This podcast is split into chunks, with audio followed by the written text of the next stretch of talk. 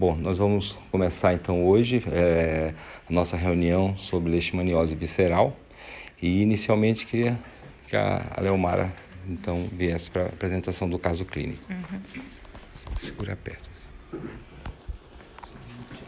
Então, bom dia a todos. Meu nome é Leomara Mendes, eu sou aluna do quarto ano de Medicina e eu vou apresentar sobre o caso clínico.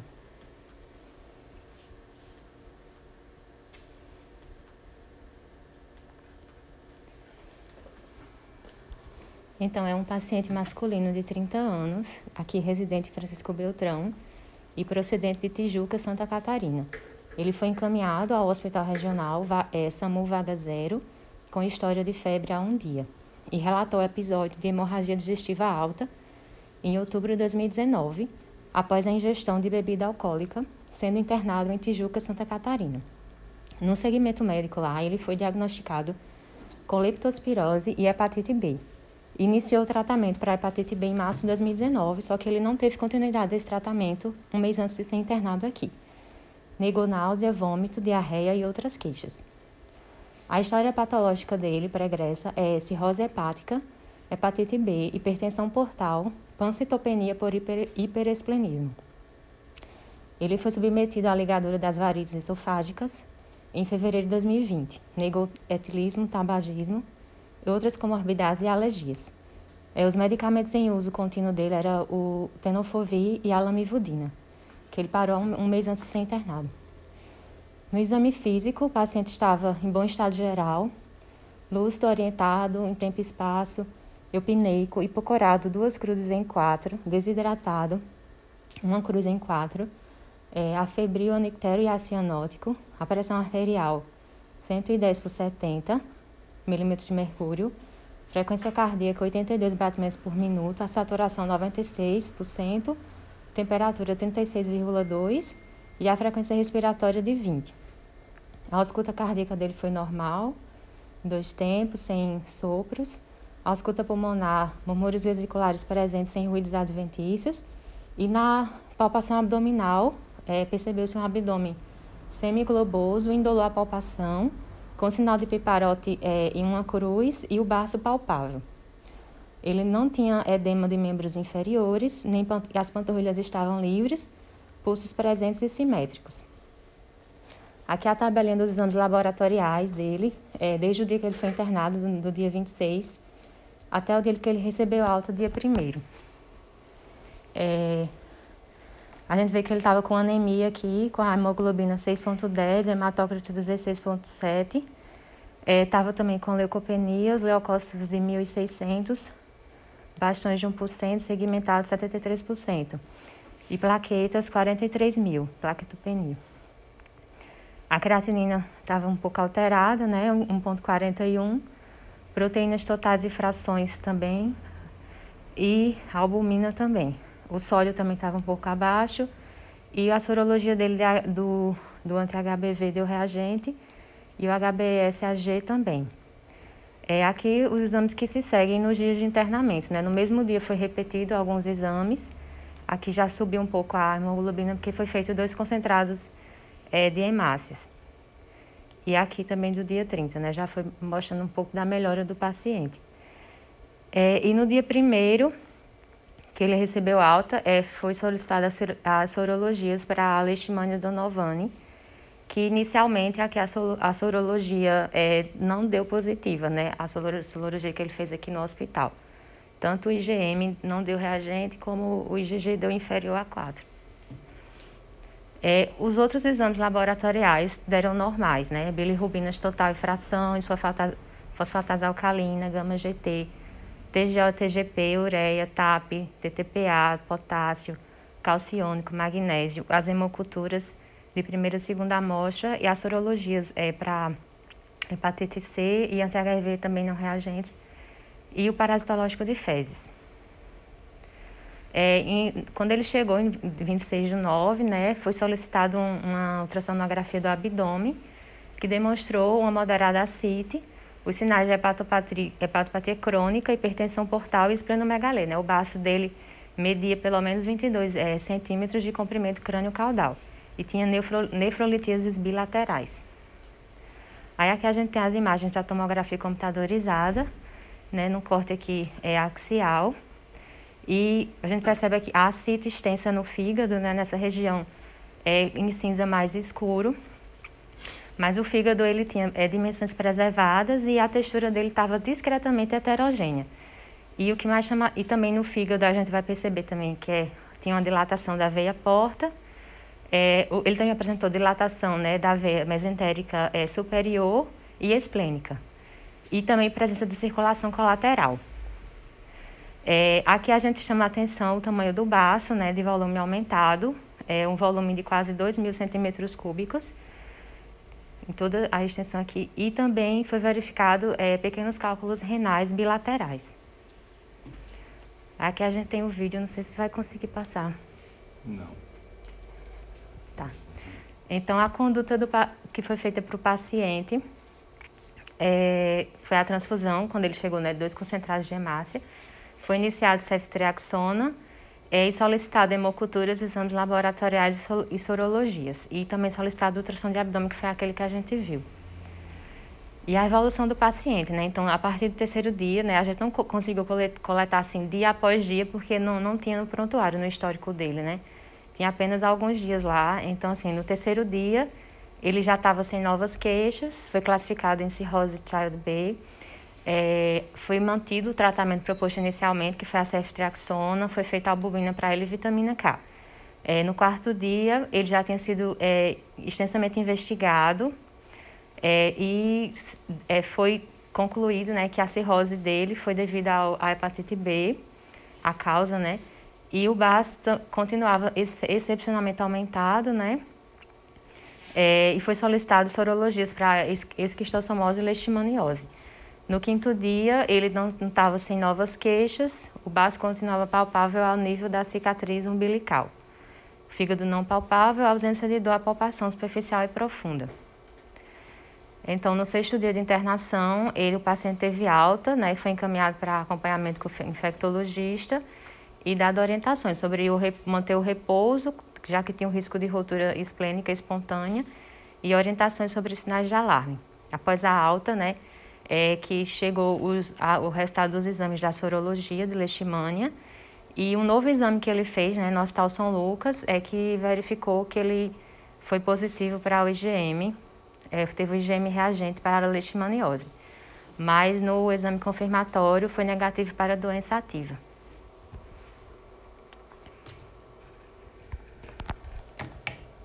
Então, vamos é, levar a discussão né, do caso o, inicialmente as, as meninas. Você que chegou agora? é, algo a comentar sobre esse paciente, que ele chega, tem uma história já de é, etilismo crônico, hepatite B, mas aí ele tem uma hepatosplenomegalia. É, será que é o que a gente tinha que esperar depois de uma, é, uma evolução de uma doença crônica que ele tinha, já feito cirurgia por conta de uma hipertensão portal? O que, que, que você acha? Peguei agora. Thaisa? Laísa? Eu sou Letícia. Não, não sei, professor. Acho que é, é o. Acho que é esperado. Acredito que é esperado, porque é um quadro crônico, né, do paciente. Quer comentar alguma coisa? Eu também acho que sim. Eu acho que é um fator que realmente dá para confundir a, história clínica desse paciente anterior, né? Mas eu acho que o quadro de febre, ele teve febre, né? Uhum. É algo que já traz mais outras investigações pra gente, né? Porque eu acredito que uma história crônica de etilismo não, não geraria um quadro de febre. Então, pensar talvez até em uma doença infecciosa mesmo ou até alguma doença maligna também. Sim, Mira. Então, bom dia. Só para ajudar vocês na elucidação desse caso. Então, assim, quando esse paciente chegou, um paciente jovem, né, que tinha uma história arrastada e um pouco confusa de, anterior à internação, é, o que, que a gente tem que pensar principalmente? Né, um quadro de uma história de febre, hemorragia digestiva, já tinha um tratamento prévio para hepatite B. Então, a gente já falando do diagnóstico final, lógico que não é o mais comum e nem o esperado. Né? Primeiro de tudo, o diagnóstico sindrômico. O paciente tinha uma síndrome que icterofebril, talvez, mas não tinha icterícia, né? mas ele tinha uma febre, teve um quadro com febre, hemorragia digestiva, eh, era cirrótico, tinha história de etilismo, tinha história de hepatite B. Então, esse paciente teve é, vários fatores confundidores, né? Que eu acho que foram causas componentes ali de todo o quadro que, quadro que aconteceu. É, quando a gente vai pensar em diagnóstico diferencial dele, o que, que vocês pensariam primeiro? Por que, que sangrou o estômago? Pela cirrose, né? Cirrose, hipertensão portal, varize esofágica. Você não vai pensar, ah, sangrou porque tinha uma leishmaniose. É, se ele tivesse icterícia, icterícia, febre, na nossa região, o que, que é mais comum? Leptospirose, né? Esse sinal de piparoide positivo, porque cirrose, acítico, poderia estar tá fazendo uma PBE, né, uma peritonite bacteriana. Então, olha quantos diagnósticos daria para pensar e leishmaniose seria um diagnóstico de exclusão.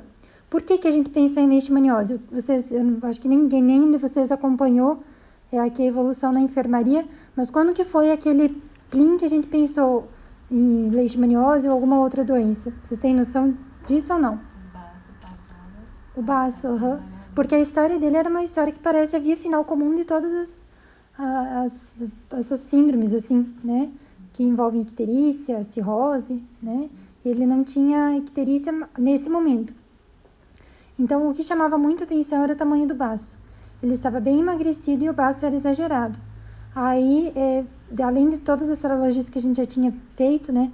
Até dengue foi feito, dengue, leishmaniose e tudo mais. Nós pedimos sorologia para leishmaniose e para esquistossomose. Tanto quando ele foi para casa, a gente tratou ele como uma, uma concluiu antibiótico, um tratamento para cirrose, né? E para prevenir hemorragia digestiva, nova. E ficou pendente a sorologia, porque são exames que demoram e vocês viram que o primeiro exame veio negativo, o segundo veio positivo de um laboratório de fora e o confirmatório veio negativo para doença ativa. Provavelmente que seja a leishmaniose mesmo, né? Mas não foi o primeiro diagnóstico a ser pensado. E agora ele vai seguir o acompanhamento lá com o Valdir no, no ambulatório de, de, infectologia do CREM. Tá? Doutora Sibila, contribuir com alguma coisa? Então, assim, é, como a doutora Samira estava é, comentando, a gente tem que sempre pensar é, o que parece às vezes não é. Então, vocês, vocês quando estão na prática clínica, né, a clínica é, um, é, é uma área de exercício, de raciocínio constante, então, o que hoje o paciente, a suspeita clínica possa ser, amanhã pode não ser mais. E o grande, é, a, a, a, o grande clique realmente do, desse, dessa, dessa, da, desse quadro foi a, é, esplenomegalia. Né? Um paciente, é, é, digamos que ele teve um quadro de uma, é, uma hipertensão portal por, por seja por hepatite ou pela mais, né, lógico, pela, pela, pelo etilismo, ele não cursaria com uma esplenomegalia tão grande né, e uma, uma evolução tão arrastada. Então, nisso a gente tem que pensar em outras coisas, né, que entram as doenças é, infecto-parasitárias é, e dentro delas a gente sempre pensa nas mais comuns, mas também a gente tem que pensar nas não são muito comuns. Né? Então, é por isso que a gente pediu para o o Everton vir aqui da, conversar com a gente, falar um pouco sobre a, a leishmaniose, é, que é mais frequente no, no mundo canino, né, nos pets. Então, ele trabalha no centro de zoonose, né, ele pode nos passar um pouco sobre a experiência dele acerca dessa, dessa patologia. Tá? Se quiser, nem precisa sair, fica aí mesmo. Tá bom, eu passo aqui. Bom dia a todos, pessoal. É, me chamo Everton, sou coordenador técnico do Centro de Apoio, Controle Zoonose e Bem-Estar Animal. Antes de falar sobre a doença, vou falar rapidamente sobre o nosso trabalho. É, o Centro Zoonose foi criado em maio de 2019 com o intuito de realizar um apoio ao controle zoonose, que é realizado através da esterilização cirúrgica de animais de rua e famílias de baixa renda e vacinação sistemática desses animais. Além disso, o Centro de Apoio Controle Zoonose também atua no, no combate e atendimento de ocorrências relacionadas a maus tratos. Certo? A questão de vigilância epidemiológica ainda não é é, não é um trabalho do Centro de Apoio Controle Zoonose, ele não é um centro de controle zoonose propriamente dito, como existem em outros centros metropolitanos e capitais. Então, a parte de vigilância epidemiológica propriamente dita é realizada ainda pela, por outros setores da Secretaria de Saúde. Certo? Então, sobre a leishmaniose, é, o que é comum né, é transmitido pelo vetor do gênero Lutzomia, é, e o principal reservatório são os cães. Né? É, dentre, os, dentre os reservatórios, além do cão, o gato também é importante, e alguns animais silvestres. Por exemplo, outros canídeos, como o cachorro do mato, e marsupiais, como o gambá, que é um que é a gente chama de animal sinantrópico, né, que vivem nos centros urbanos.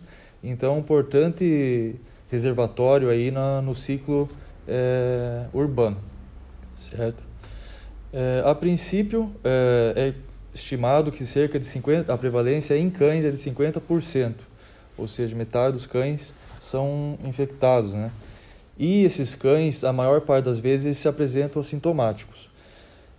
Depois de assintomáticos, quando começa a desenvolver os, as lesões, sinais clínicos, se apresentam dessa forma assim, tá? lesões cutâneas, é, alopecia, perda de pelo, né, descamação, que é bastante comum em sarna. Então, então um dos Então, um dos diagnósticos diferenciais para nós aí seria a sarna, certo? Que tem essa característica bem semelhante. É, doutor Vicente, pode passar para mim, por favor?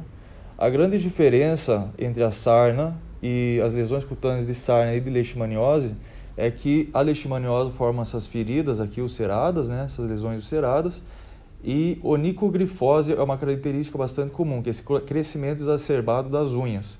Então, quando a gente recebe um paciente com esse histórico, essas lesões e crescimento de unha, é um forte indicativo de, de suspeita de leishmaniose. Pode passar, por favor outras lesões, né? É bastante característico essas lesões ulcerosas na região do focinho, na região ocular, na região do pavilhão auricular. Então, mais uma foto aqui para ilustrar, certo? Lesões bastante ulceradas. Pode passar novamente. Em gatos, é, é uma lesão bastante característica nessa região a, atrás do pavilhão auricular. Então, é, Menos comum é ser observado sinais clínicos nos felinos, mas quando observado é geralmente nessa região aqui, tá? É, que mais que é importante? Além disso, uh, o diagnóstico é realizado com base nos sinais clínicos, é, exame hematológico, você consegue observar uma anemia regenerativa, né? E a ultrassom é bastante comum também, como em humanos, observar hepatomegalia, esplenomegalia, os, os testes de rotina, de triagem, a gente realiza o teste rápido e confirmatório utiliza o ELISA, conforme indicação do Ministério da Saúde. Além disso, detecção molecular através do PCR. Hoje, é, desde 2006, o Ministério da Agricultura a, autorizou a utilização de um medicamento chamado miltefosina, que pode ser realizado o tratamento desses animais. É, no caso de animais sob tutela, que tem um proprietário, esse, essa, esse tratamento fica a critério do tutor, se ele quer realizar ou não.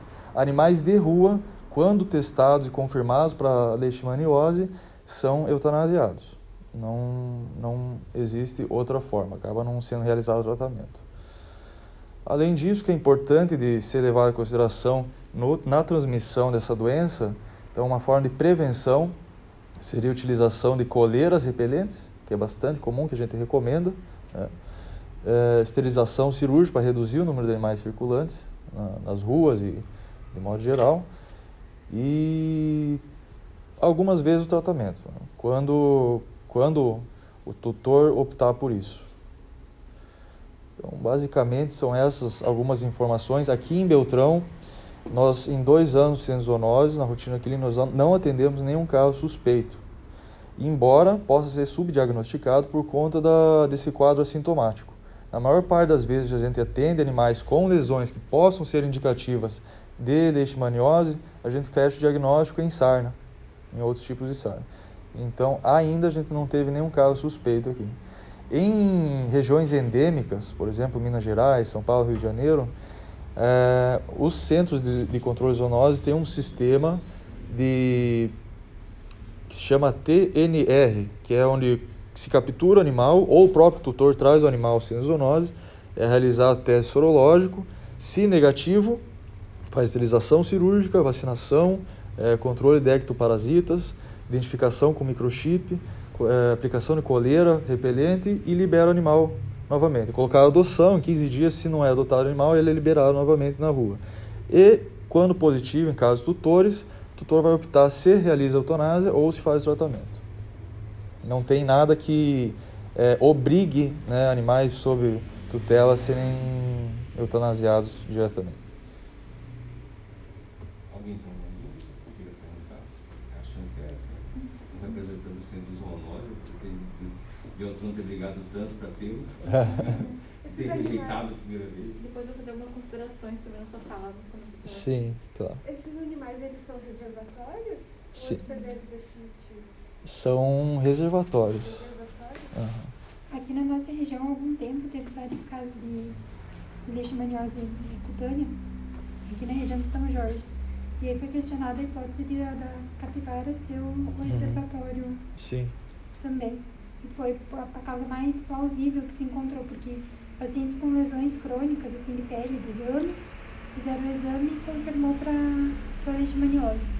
E aí lá o mais comum era isso, achavam que... Exatamente. Vários animais silvestres, inclusive, são reservatórios. A capivara aqui, frequentemente se encontra em parques, né? É, A região dos lagos tem bastante. Exatamente, região dos lagos aí, então é importante também na, na- no ciclo urbano aí da, da doença. Né? Então, lembrar de pensar nas causas menos comuns. né? Aquela É. coisa que não cicatriza, aquela esplenomegalia que não dá para explicar.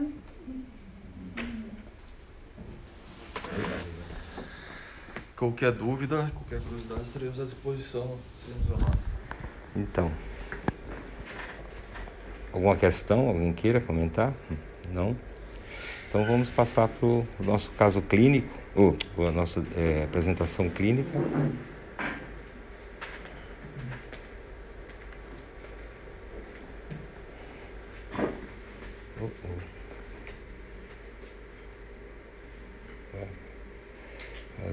Ela desapareceu.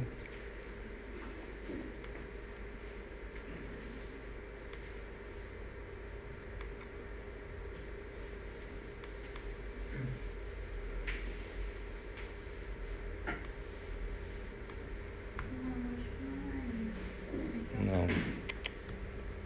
É a outra.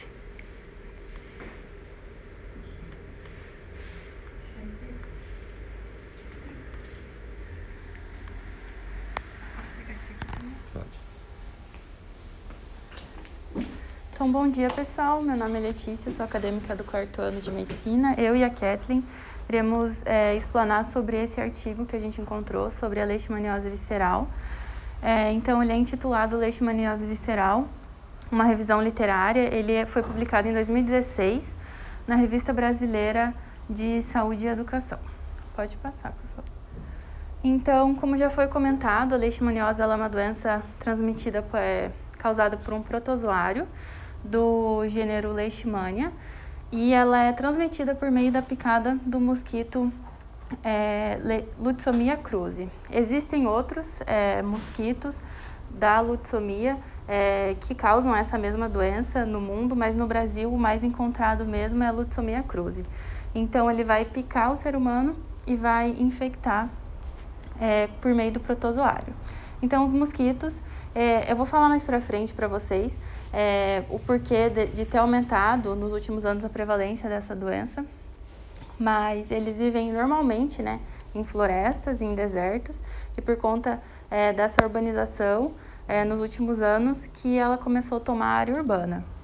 Então, uma doença bem prevalente e o Brasil ele é o quinto país no mundo com maior prevalência dessa doença. Então, é algo importante a se estudar. E no Nordeste é, é considerado uma doença endêmica. Então, é uma zoonose causada pela Leishmania chagas e é muito importante a gente ter esse controle tanto da evolução da doença quanto do vetor, como uma forma é, de controle da doença, por ser uma doença que causa uma morbimortalidade importante e tem uma frequência, é, uma frequência importante também. Pode passar. Então, a metodologia desse artigo foi de caráter bibliográfico, descritivo, e foi realizado por meio de busca em plataformas de pesquisa como PubMed, entre outras. Uh, então, as manifestações clínicas, elas podem variar. Elas podem ser manifestações clínicas pouco sintomáticas, a casos mais graves e bem sintomáticos. É, então, sobre a migração dessa doença para a área urbana, o que, que gerou é, esse novo é, cenário dessa doença nos últimos anos? Então, foi o desmatamento, foi o processo migratório do ser humano para a área urbana, por conta da industrialização, foi o aumento da densidade desse vetor e também o convívio mais próximo do ser humano com o cão, que é o reservatório mais comum. Então, os principais sintomas trazidos pelo artigo, como já foi comentado no caso também, é a hepatoesplenomegalia, é uma febre irregular e arrastada, é uma caquexia, uma linfadenopatia, uma anemia com leucopenia, é uma hipergama-globulinemia, uma baixa de albumina, um emagrecimento desse paciente, edema e um estado é, de debilidade progressivo. Então, por que, que algumas pessoas se manifestam clinicamente mais sintomáticas e outras pouco sintomáticas? Isso vai depender, então, do estado imunológico do, do ser humano e também da reação imunológica que ele vai ter quando infectado.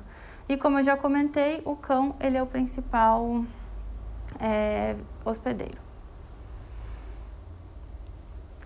Eu vou falar agora para vocês então sobre o ciclo. No próximo slide vai ter uma imagem que vai ficar mais ilustrativo para vocês entenderem, mas basicamente ele precisa de dois hospedeiros, um invertebrado e outro vertebrado. O invertebrado então é o mosquito e o vertebrado é o ser humano, pode ser o cachorro também. Então ele vai ter dois ciclos, o ciclo zoonótico e o ciclo antroponótico. É, basicamente a diferença entre os dois é que o ciclo zoonótico ele vai precisar é, de um cachorro para ser infectado e transmitir para o ser humano. E o ciclo antroponótico, ele, só vai, ele vai transmitir de, do, do ser humano para o mosquito para o ser humano. Pode passar. Então, nessa imagem, deixa eu só ver como funciona. Ah, tá.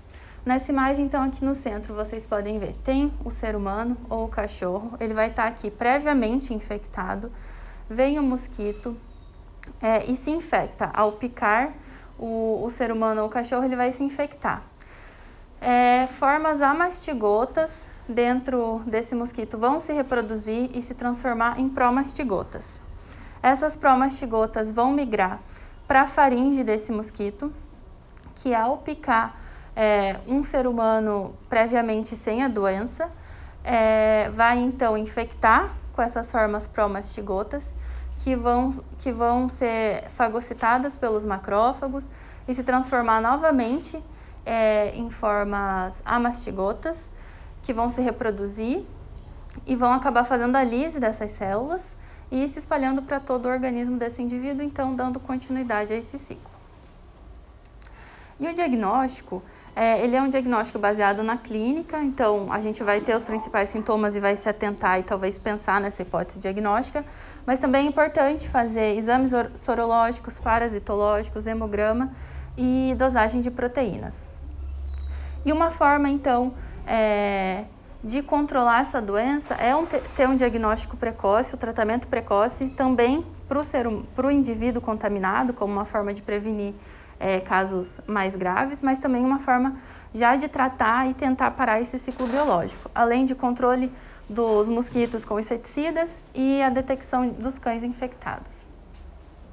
Então, sobre o diagnóstico clínico, a gente vai pensar é, no paciente quando a gente encontrar alguns sinais e sintomas, como já foi colocado, talvez o principal, como foi colocado, uma esplenomegalia, então uma febre, um emagrecimento, uma palidez, e também é importante lembrar quais regiões são endêmicas ou não para direcionar o nosso pensamento. Oi, pessoal, bom dia. Meu nome é Kathleen, é, sou acadêmica do quarto ano também. Eu vou continuar agora a apresentação. Então, falando um pouquinho sobre o diagnóstico parasitológico, né?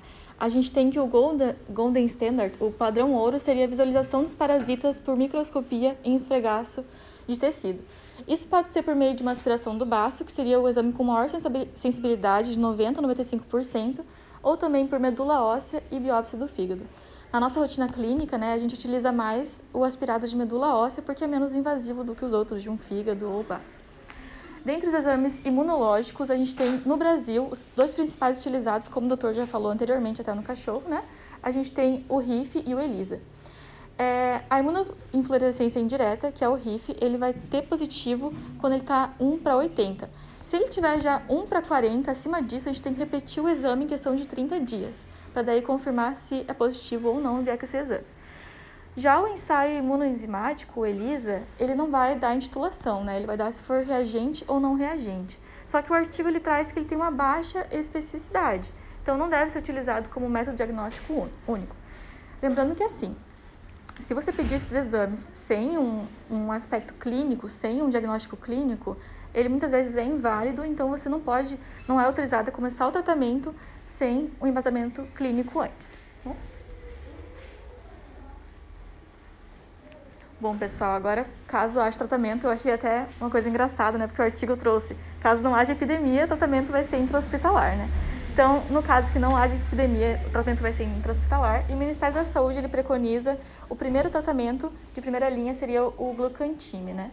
O glucantime ele vai agir contra as formas amaxigotas é, da leishmania e a gente tem a apresentação dele em ampolas e a gente vai fazer o tratamento de 20 dias até 40 dias, tá? O problema, a principal contraindicação desse medicamento vai ser por conta das alterações cardiovasculares dele. Tá? Então, os pacientes que fazem uso de beta-bloqueador, paciente com já arritmias prévias, não vai ser uma boa indicação. E também as gestantes que estão no primeiro e segundo trimestre. Então, quando você tiver esses pacientes, a gente tem a alternativa de fazer anfotericina B. É, o glucantime ele pode ser utilizado via endovenosa ou intramuscular. Tá? Intramuscular você vai evitar fazendo aqueles pacientes que são bem magrinhos, mas a endovenosa você vai poder até diluir num soro glicosado nesses casos. A leishmaniose visceral canina, ela é mais resistente a tratamento que a leishmaniose no homem.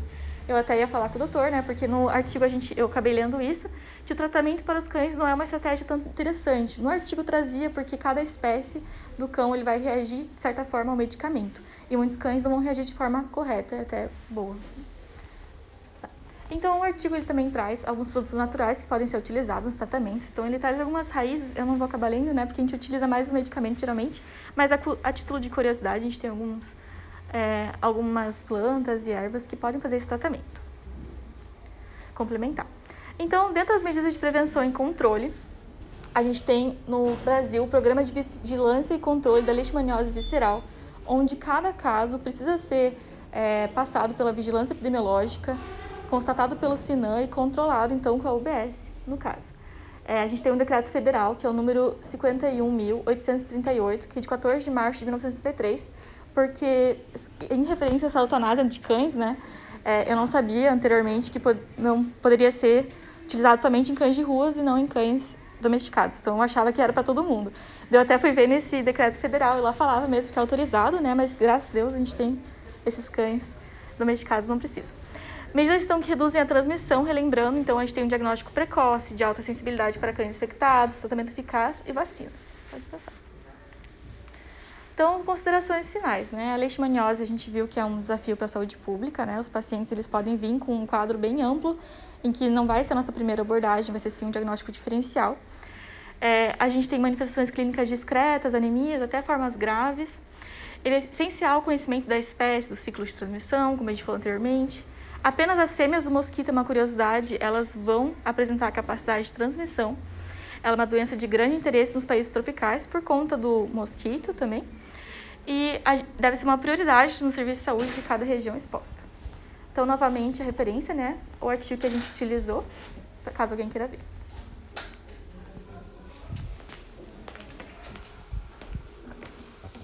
Algum comentário, alguma coisa? Então, é só novamente seguindo de alerta né, a, a, ao pessoal né, sobre a, é uma doença, ela existe, a gente, né, no, como o Everton comentou, é, é, prevalente no mundo canino, mas aqui em Beltrão, a nível canino, a gente teve muito pouco.